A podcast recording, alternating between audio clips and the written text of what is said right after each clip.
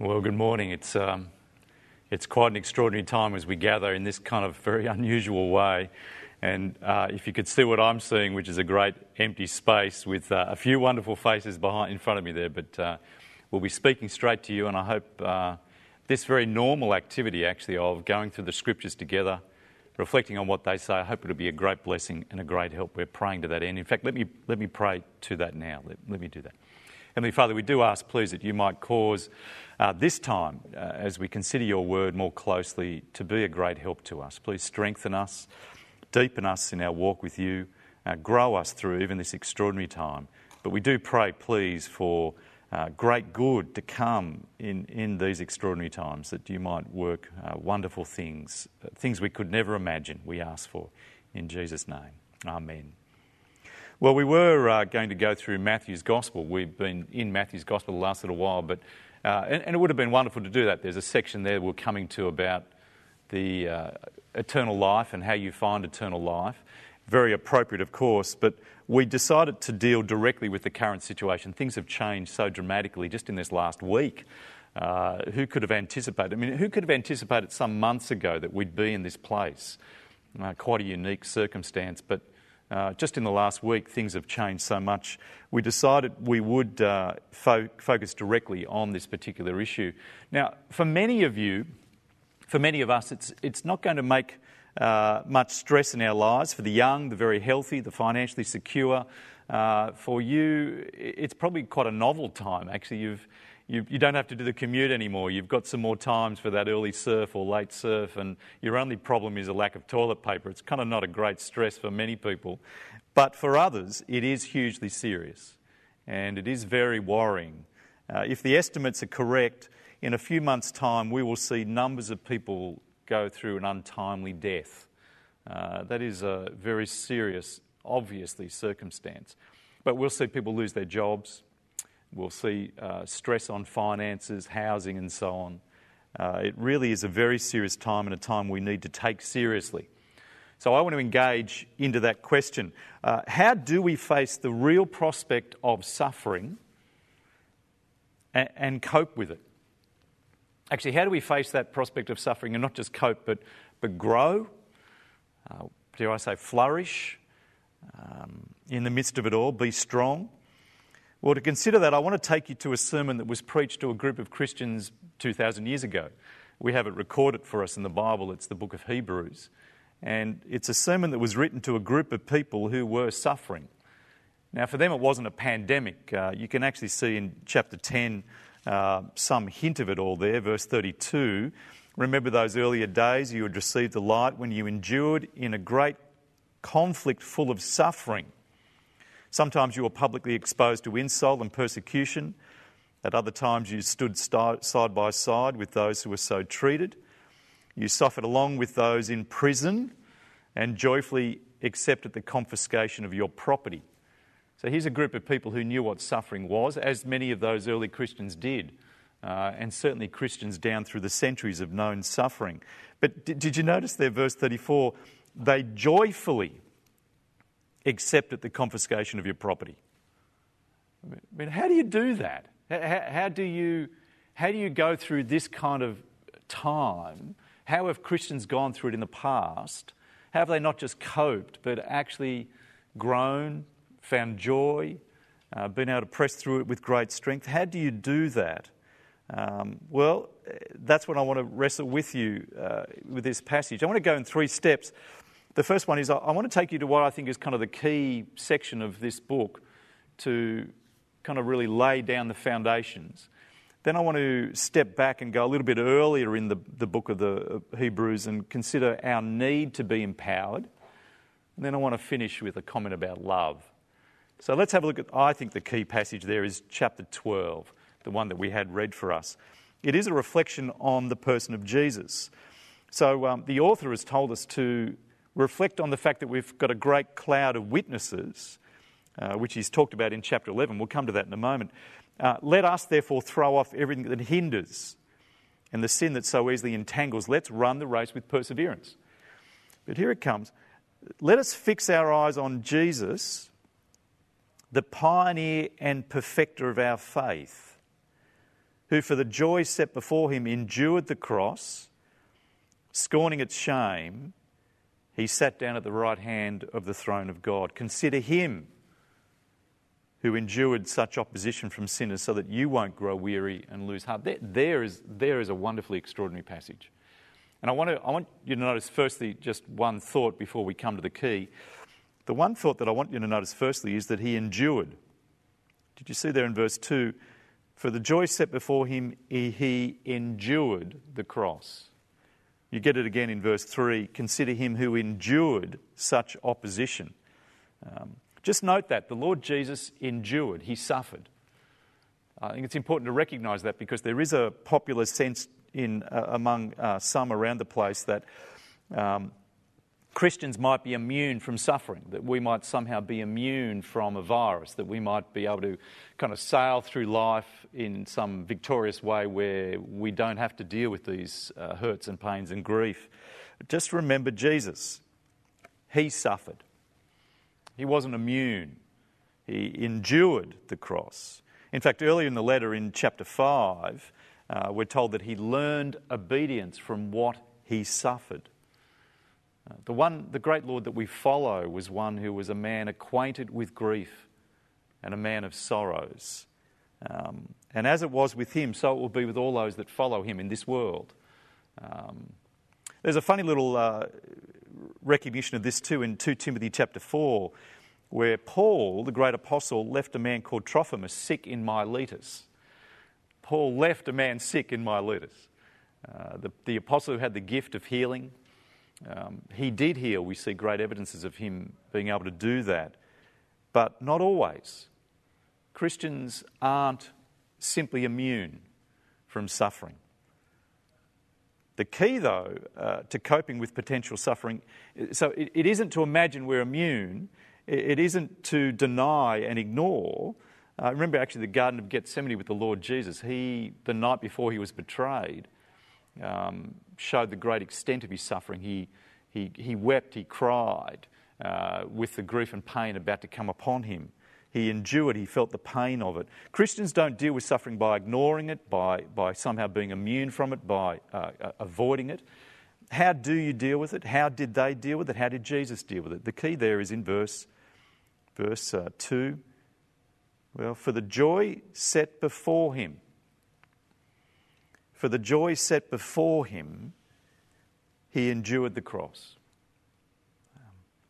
The, the engine that empowered, empowered his ability to deal with the, the, the pain and the suffering that was to come, to not be undone by it, to, to find the courage and strength to go through it, the key to all of that was a hope that he had beyond this world the joy set before him. His hope was set on an age to come, which I want to suggest was the shape of Jesus' life all the way through. He was uh, someone who was constantly reflecting on the future, on the hope to come, the life that was his eventually. Uh, blessed are those who, are mourn, who mourn, for they will be comforted. There's an expectation of the future that comes. The Lord Jesus' life was shaped by constantly looking ahead for the joy set before him he endured the cross. He had a hope set on a future joy. A joy when, if you could unpack all of that, a joy when he would be re- reunited with his Father in a place of love forever, um, where th- there would be a great gathering of the forgiven, reconciled sinners um, brought around the throne of God, where every tear will be wiped away, um, where there will be no more death, mourning, crying, or pain, for the old order of things is gone. It's the joy of a new creation where all things will be made right, where every anticipation of joy now will be fulfilled in the future, where the glory to be revealed, says the apostle, will make all that we've suffered now appear no, as nothing. Um, will be, it will overwhelm every loss and hurt and grief. For, for the joy set before him, he was able to endure the cross. He was able to go through that. In fact, if you might um, turn back to chapter 10, you'll see almost the same idea repeated there in verse 34. You suffered along with those in prison and joyfully accepted the confiscation of your property. Why? Because You, you knew that you yourselves had a better and lasting possession. Again, the future orientation. They saw ahead to what was to come. Now, perhaps another way of putting this, and I, and I want to try and kind of boil this down for us, perhaps another way to put this is the key to life, the key to Jesus' life, the key to the life of those early Christians was that their life's satisfaction, their life's meaning and purpose wasn't found in this life. And there it is. The key to Jesus' satisfaction, the key to his meaning, his purpose, wasn't found in this life. The key to those early Christians, the key to their life satisfaction, meaning, and purpose was not in this life. Now, I say that repeatedly because it's such a radical concept.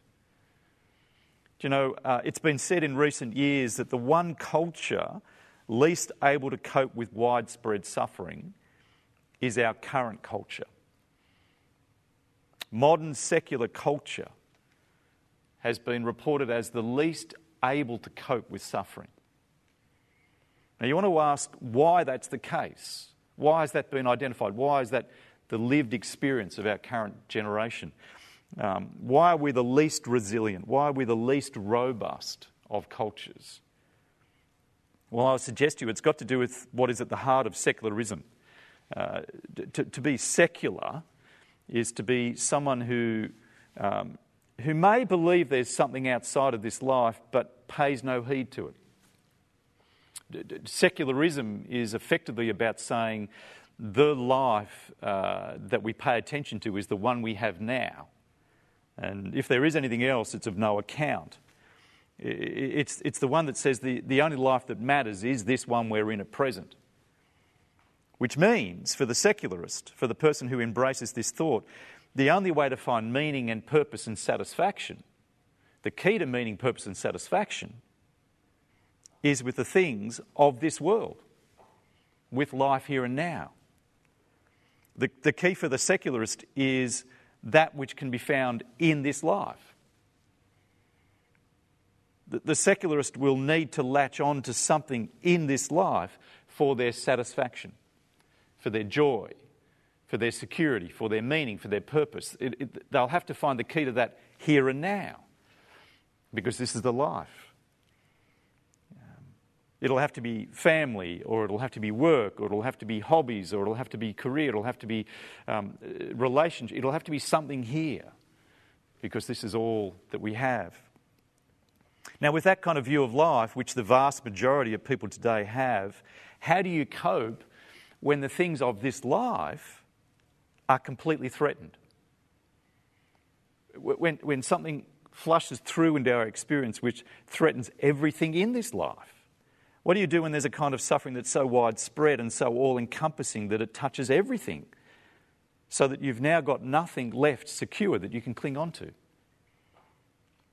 You know, in the past, um, if you lost your job, the circumstances of life in our secular society were such that at least you still had your health. But what if you lose your job and your health? well, at least I've still got my family, but what if this illness threatens my family? What if it threatens my ability to be involved in hobbies and habits? And suddenly, this virus, this tiny small thing, has come into our world and brought everything that looks stable and made it see, be clearly seen for what it is fragile.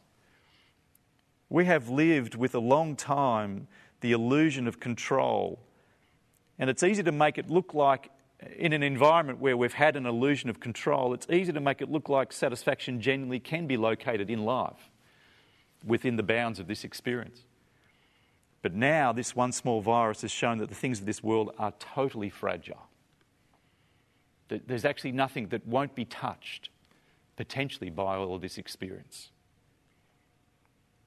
The Christian faith, wonderfully, does not locate its hope here this is such a radical thought.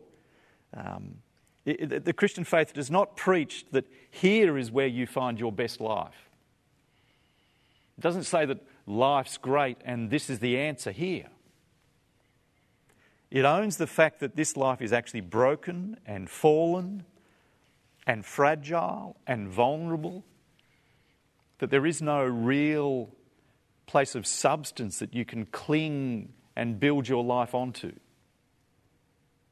It says there's nothing here that can carry the weight of your meaning and your purpose and your satisfaction. It can carry it for a moment, it can carry it for a time, but not, not ultimately. But it does say, and here's the glory of the Christian message it does say there is a future that can carry the weight of your life. There is a God of the future that you can put your confidence in and know that though you lose everything here, you will never lose anything ultimately. Do you see Jesus? For the joy set before him, he endured the cross. He was empowered to go through the cross. Do you know the chapter just before chapter 12? Uh, chapter 12 uh, starts with the word therefore. Therefore, since we're surrounded by such a great cloud of witnesses, let us throw off everything that hinders. Let us fix our eyes on Jesus, the author perfecter, who for the joy set before him. So, this chapter 12 is summarizing, in a sense, what's just gone before. And if you come back into chapter 11, you, will see this kind of concept um, expanded or, or, given the groundwork of, so that chapter 12 has this powerful summary. But chapter 11, come back there to verse 1. Chapter 11 starts with a verse that seems like a definition of faith. Faith is confidence in what we hope for and assurance about what we do not see. It's one of those verses people kind of jump on and, you know, here's what faith is. I want to suggest to you uh, it's not quite, it's not actually defining faith chapter 11, verse 1. It's not telling us what faith is in definition, because the definition of faith is actually something other than that. The definition of faith is trust, it's confidence, it's um, reliance. To have faith is to be someone who trusts in something, is confident in something. That's the definition of faith. So, what, what is this verse saying? I want to suggest to you what it's saying is this is what faith does. This is not a definition. He's not interested in defining the word at this point. He's saying this is what faith does for a person. What does faith do for a person? It gives you confidence in what you hope for. It gives you assurance about what you don't yet see. Faith is uh, like a telescope that um, uh, enables you in the present to see into the future and bring the future so close that it's real for you. Faith in the promises of God about the future, faith in the promises and, and the, the, the teaching about the death and resurrection of Jesus, faith in those words actually does something for you. It gives you confidence about what you hope for. It gives you assurance about what you don't see. In fact, an older translation, the King James translation, actually, I think, picks it up more literally. It says, Faith gives substance to the things hoped for. It gives substance to them. That is to say, it, um, um, it, it brings such a confidence in the words of God about the future, about the one who is faithful, God Himself, who promises so reliably it gives you such confidence in those promises that it gives the future substance in your present experience. It makes it so real that you can taste the future. You can taste the joy that's to come. You can feel the substance and the strength and the power of it. Um, and so, therefore, you actually can have a power in your life to empower your life. And that's what chapter 11 is about. Chapter 11 is about a group of people who lived by faith and demonstrated what faith does for you. And look just at verse 8. By faith, Abraham, when called to go to a place he would later receive as his inheritance, obeyed and went, even though he didn't know where he was going. He was able to obey the word because he trusted the one who made the promise and the command. By faith, he made his home in the promised land like a stranger in a foreign country. He lived in tents, as did Isaac and Jacob, who were heirs with him of the same promise, for they were looking forward to the city with foundations whose architect and builder is God. And by faith, Sarah, who was past childbearing, was enabled to bear children because she considered him faithful who had made the promise. Do you see Abraham? Abraham's looking forward, trusting the God who made promises about the future, and so he was able to act with courage in the present. This is what faith does for people. Look at verse 13. All these people were still living by faith when they died. They did not receive the things promised, they only saw and welcomed them from a distance, admitting that they were foreigners and strangers in earth. People who say such things show that they're looking for a country, uh, looking for a country of their own, one to come. If they'd been thinking of the country they'd left, they would have had the opportunity to go back. Instead, they were looking for a better country, a heavenly country. And therefore, God is not ashamed to be called their God, for He's prepared a city for them. This, what faith does for you is that, is that when you have confidence in the God who is faithful, who promises a future to come, a new creation, a restoration of all things, a, place where reconciliation with the Heavenly Father is established by His work for us. When, when, when everything is made new and there's glory in that future, faith and the promises of God about that future give it such substance now that I can taste it. It empowers and strengthens me so that, so that if I lose everything, I've not lost anything. And so I can gladly, with joy, deal with the confiscation of all my property, says the writer to these early Christians. Um, this is radical deeply radical. I mean, how do you get there actually? Well, one of the keys is to look to the resurrection. Um, how, how, do I know that there is this future reality? Well, God, in His grace, has made it very evident to us in the death and then resurrection of Jesus, so that in history we can see that there is substance to these promises. There is a new age to come. There's the first point I want to make. What, what is the key to coping with suffering? What is the key to coping with the potential loss of everything? Well, the key is looking to Jesus, who set his eyes on the future. To look to him who now is the raised, risen Lord of the future, who has established an age for us to come into so that we can have the joy that he had set before us and for that joy, cope with whatever comes. There's the first point. The key is a future hope and the substance of it. Let me give you the second one much more quickly. The second and third go much more quickly. The, the second point is this this insight that the key to life is locating your satisfaction, your hope, your meaning, your purpose in a future reality. The key to life is finding your satisfaction there that key is not easy to get hold of or keep hold of in the world we live in. You, you, take a step back with me now to chapter 10, and you'll see this reflected for us. Have a look at verse 23. Let us hold unswervingly to the hope we profess, for he who promised is faithful. Do you see the, the, the writer is now is saying the same, preparing for those ideas again of we have a hope, let's hold on to it. Um, remembering the one who gave us that hope is faithful, we can trust him.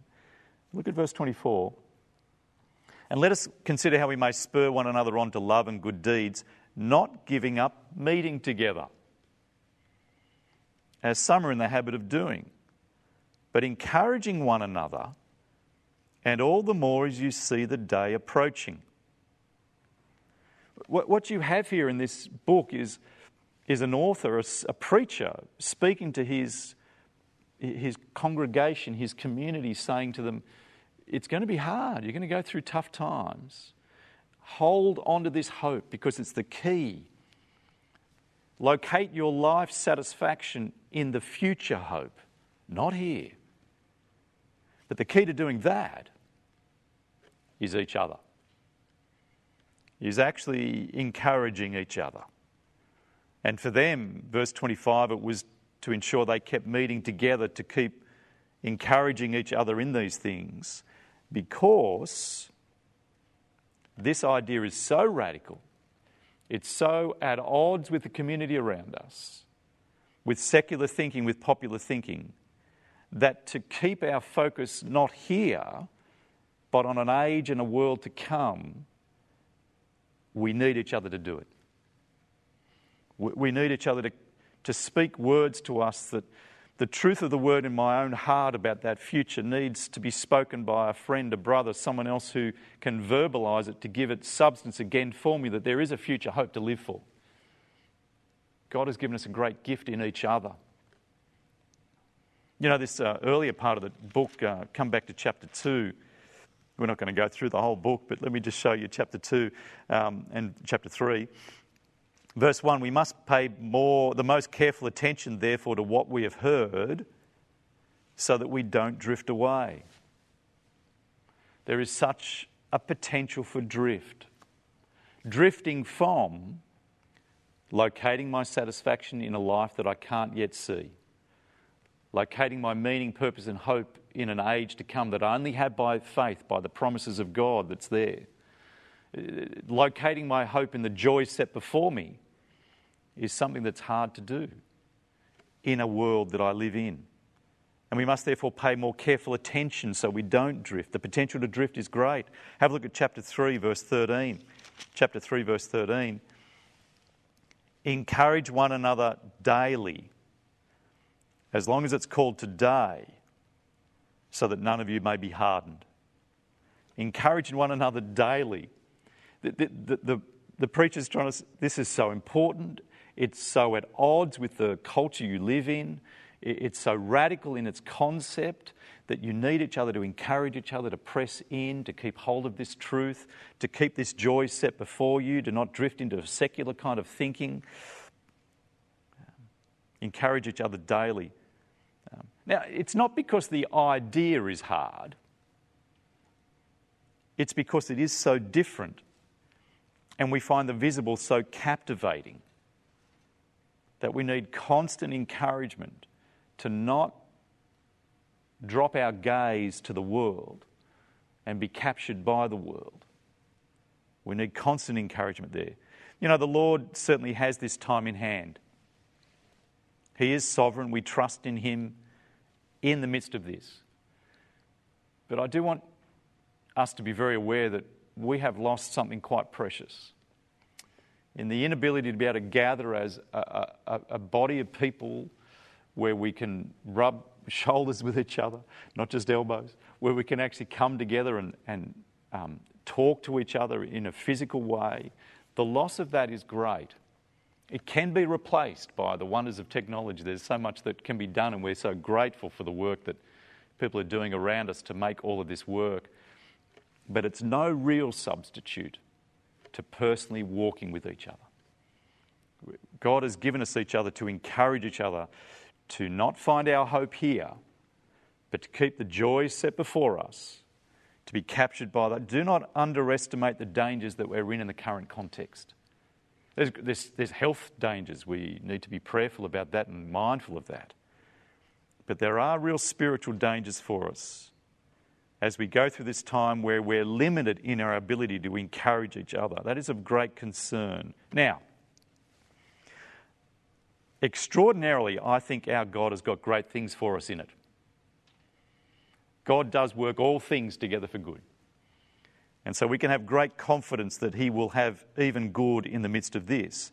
But, but here's my thought I think the good that He has for us will only come to us because we take even greater heed to our need.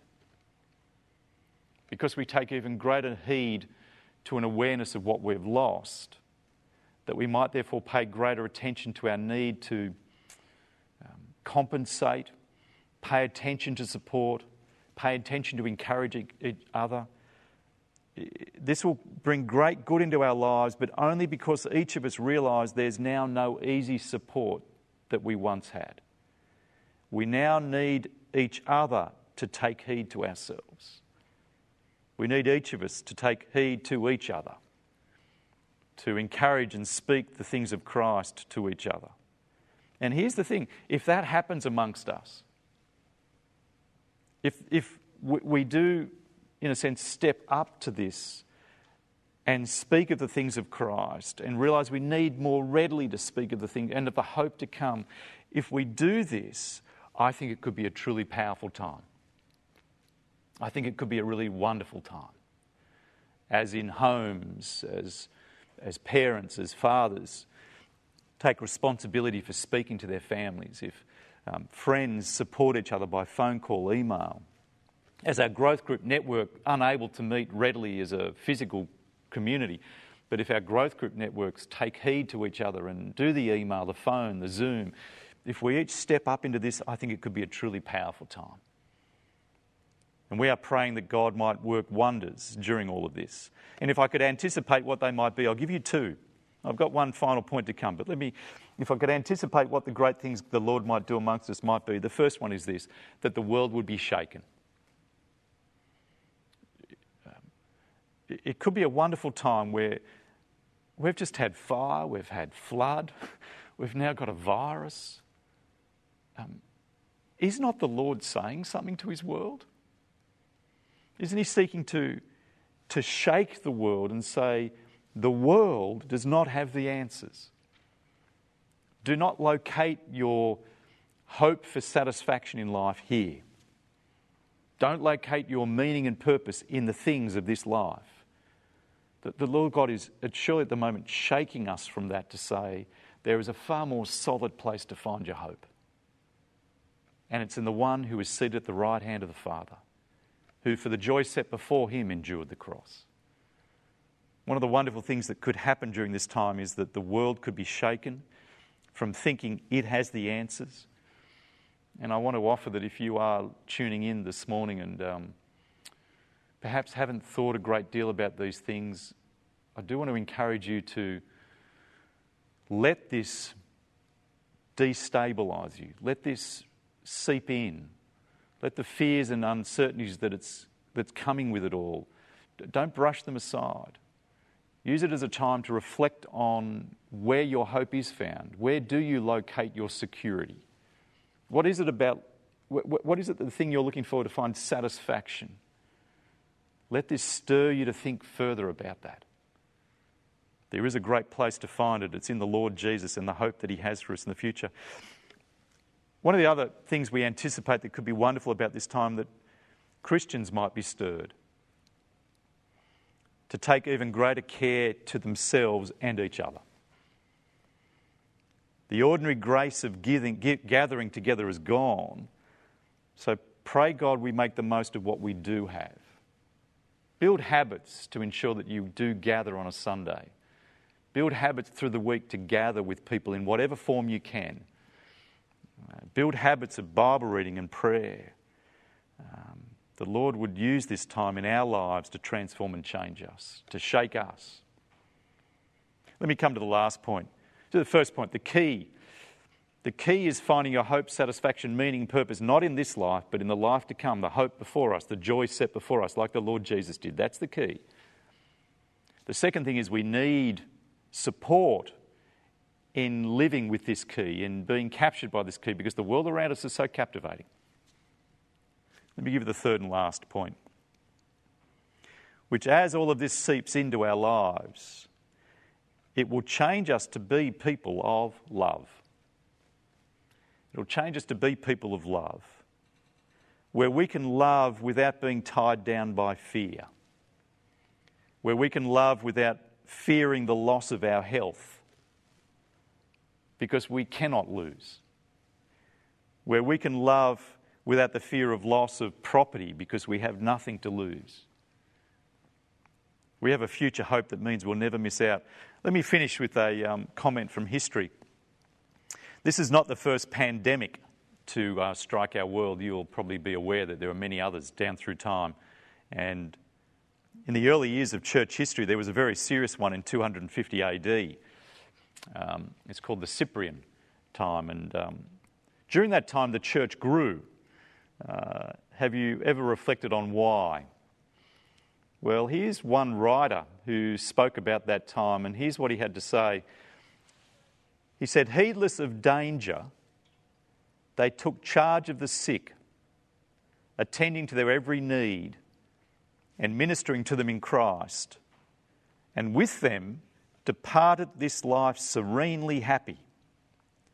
For they were infected by others and with the disease, drawing on themselves the sickness of their neighbours and cheerfully accepting their pains. How were they able to do that?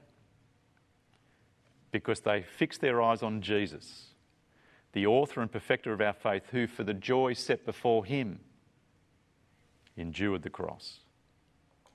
They were able to give themselves wholly to love and service. They weren't terrified, they weren't afraid, because they had a future hope that was so substantial, because they had a God who promised who was faithful, that their hope and their life was not grounded here, it was located in the future. A future that was so real, it empowered them to live differently. Brothers and sisters, um, this virus will fade. Pray God we come out of it changed. Pray God we come out of it safe. Some of us won't. But pray God we come out of it with a whole new outlook where we let go of this worldliness, where we are captured and driven and compelled by the hope set before us that we might come out of it as people whose eyes are genuinely fixed on Jesus, who, for the hope set before him, endured great suffering. How about I pray? Our great God, we, we are conscious that you are the sovereign Lord, that you are ruling at the moment, at this time, as you are at every moment. And we're conscious you have your hand on us through all of this. We do pray for safety, but we do pray for something deeper. That you might work in our lives, in our hearts, that you might cause each of us to, um, to see how profoundly we need to be captured by a hope to come. That you might help us to locate our life's satisfaction, our life's meaning, our life's purpose, not in this life, but in the life to come. That we might genuinely fix our eyes on Jesus, the author and perfecter of our faith, who for the joy set before him endured the cross and scorned its shame. Help us to be people who are strengthened during this time.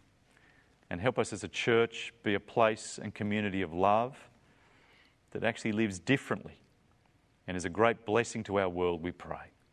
And we ask all of this in Jesus' name. Amen.